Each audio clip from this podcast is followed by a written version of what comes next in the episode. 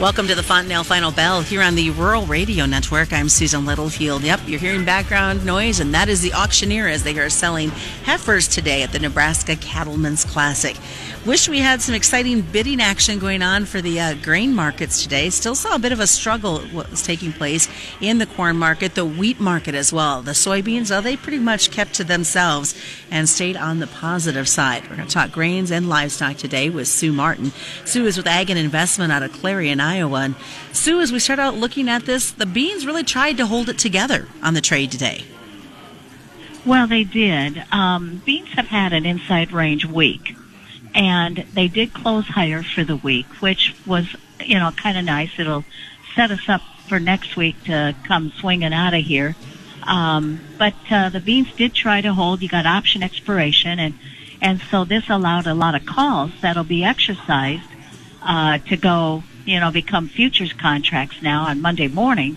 And uh, but then they also took all the put uh, strike money uh, worthless. So it's it's going to be interesting because there was an awful good open interest in the 1370 and 1380 strikes, and and so we kind of spent most of our day there. Now, come next week, the you know we're ending the month of crop insurance, and um, by ending the month of crop insurance, you know we'll start to get a little more activity. You've got the weather forecast being watched very closely in Brazil. They'll get the crops harvested. It's just how slow the process is and also the slower it is, the further delayed the the safrinha corn gets put in and makes it more susceptible when temperatures turn hotter and drier in the latter part of um, April into the first half of May when that crop is going to be pollinating. So, you know, the market is kind of right at the moment searching for something. You've had corn make it up to 574 and a half here this month, and that's new highs. Um, that sets the stage that we'll see higher highs again. Uh, probably after February will come right away in March. Not so sure. I think the markets are focusing on acres. Uh, farm selling has slowed up with all the cold weather. And so maybe with weather moderating, they think we'll start to see some farmer movement of cash grain again. But um, we think breaking the corn market and the wheat falling back today sets us up nicely starting early next week for some cycle window timing. You know, we've heard a lot uh, of discussion about about South America and the struggles they've had with this crop. What are you hearing when it comes to the quality of the beans that are out there? Well, I think that, and I'm not sure I caught everything you said, but um, I think that uh, when we look at uh, the South American crops, you know, the one thing we have to keep in mind, one, uh, it appears the earlier planted beans did not yield so well. And there's hope that the later planted beans, when they harvest them, will have done better. But what we're hearing is, is that the quality on the beans is down this year, which ultimately is a spread out thing for demand or usage. It takes more of those beans to meet the uh, end result of what you want for product. And, um, and then you look at how the commercial is pretty much owning most of the beans out of the U.S. Maybe it's estimated around they own 90 to 95 percent of the U.S. bean crop from last year. So those are out of the farmer's hands, and still sets the stage to possibly um, let the uh, commercial come summer. If he's been utilizing all this crop, all of a sudden you get into summer and there isn't much to be had, and uh, we think basis levels could be pretty strong June and July. The um, um, in our minds, the tops are not in yet in this grain market, but the easy money is out of it, and the and the the story's so well known now that it's it's not the uh, it doesn't have near the sexiness it did have. So the markets are going to go into a limbo. Talking about more acres in the U.S., harvesting in Brazil, um, what would really be sweet is to see the stevedores go on strike in about April in Brazil, and that would really set the stage to slow their exports up and keep us going good, and then happen to ration because it doesn't appear like we're rationing. And uh, then the other thing is the dollar. Dollar had a break in here, which should be supported for export sales on wheat, maybe help our corn. But corn fell today because we fell back below a million bushels being ex- a million metric tons being exported. And that was a little disappointing, I think, to the trade. Will this struggle continue for corn into next week? Well, I think corn for this next week. Um, I'm looking first off. I'm what I'm thinking is going to happen is that we slip down Sunday night. We come in here maybe a hair lower uh, because the weather's moderating and what have you. So maybe they're thinking it'll take a little less feed usage. Um, wheat, we'll see what what the wheat crop looks more like. Because as you start to move into March, you're going to start breaking dormancy on this wheat, and um, and we'll get more of a clue as to what happened to the wheat in Texas and Oklahoma. Um, and then we'll move on from there. I think, you know, wheat's like a weed, and if you didn't kill it this time around, you aren't ever going to kill it. And, but you don't know the true uh, situation until it's fully out of dormancy and you see what's good and what isn't. And um, so I think this next week, wheat will come in Sunday night, Monday. Maybe we come in a little bit lower, and all of a sudden, boom, we turn and we start moving out of here. If we do that, corn should turn, try to come back up as well. And then the beans could chatter. We could see both sides on Sunday night, Monday, where we take out today's lows, turn around, and before you know it, if we start to take out this week's highs or the highs into this uh, weekend, you're going to be starting to push. That should give some power to the market and push us up. And you're also going to have the the USDA Ag Outlook uh, Forum done as well. Lots of things that we're going to continue to talk about. We'll talk Ag Outlook Forum and more when we come back. It's the Fontanelle Final on the Rural Radio Network.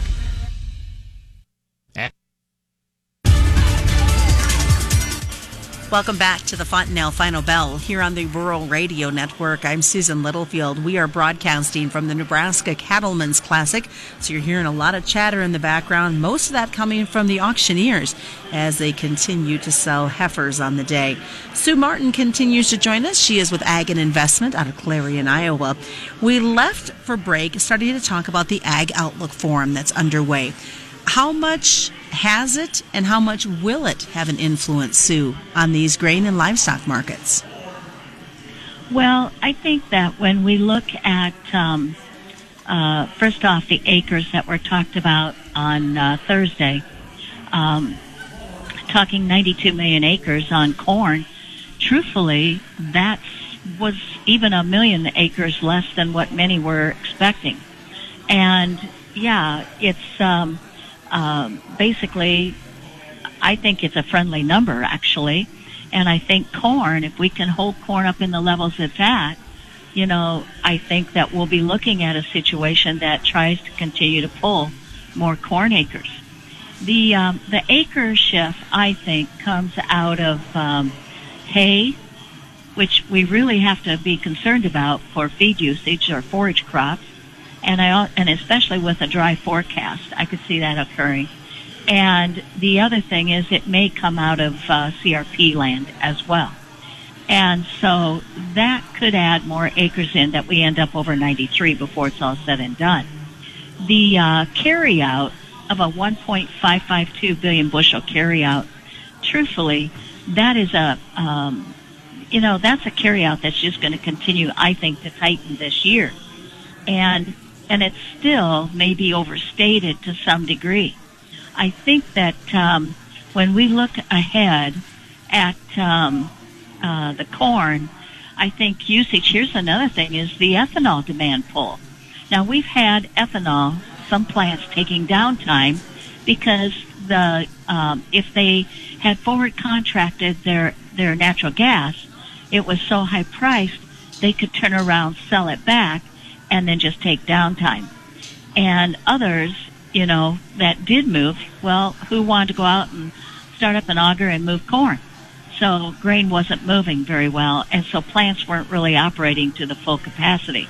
But now we get into March, and I think as we get into March, we're looking more at the driving season, and we'll see more and more. You know, you look at ethanol; it's going to be more um, ethanol blend is going to be very competitive with uh, gasoline and I think we're back to that that spread or that you know which draws demand. So I think ethanol is one number that's going to change as we go forward this year.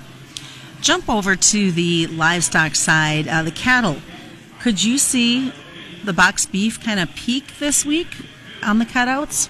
I I think so. I think the uh, box beef is going to peak this week, and we ended the week not so bad. You know, Feb cattle closed off today at 115.92. Cash was hovering anywhere from 113 to 115 in the north. It was 114, 115. So the cash market's kind of holding steady to maybe a little better. Um, but you know, we have uh, now that we start to warm up, the feedlots are going to get a little sloppy if they have snow. If they don't, then they're going to be. And again, we go back to those wheat pastures and what kind of shape they're in. It, and the forecast by the Climate Prediction Center out of NOAA is calling for a really tough drought going on into April. That may cause these cattle, of course, as wheat pastures start to come out of dormancy, it's going to move those feeders anyway. But the feedlots, I would think after this week, the Packer didn't have a lot of forward contracted cattle they could draw on. They may, and they're making such obscene money. You know, I think they were been up around $400 a head profit. Well, come on. They need to share that a little bit, and I think the feedlots could get a little stubborn here. Cattle have lost weight, and this storm, while it may have backed up cattle, it also took the lives of calves. But at, we don't know how many yet. But as that storm backed up cattle, these cattle were eaten like no other just to stay warm. They dropped weight. And unlike the Tyson fire, where that hit in August, and we had cattle backed up that were just continuing to eat and gain weight because they were already fat and happy. But we chewed through that with demand. Well, I think now the packer making so much money is going to want to process any animal he can get his hands on. Well, he can keep those profit margins so so deep in the black.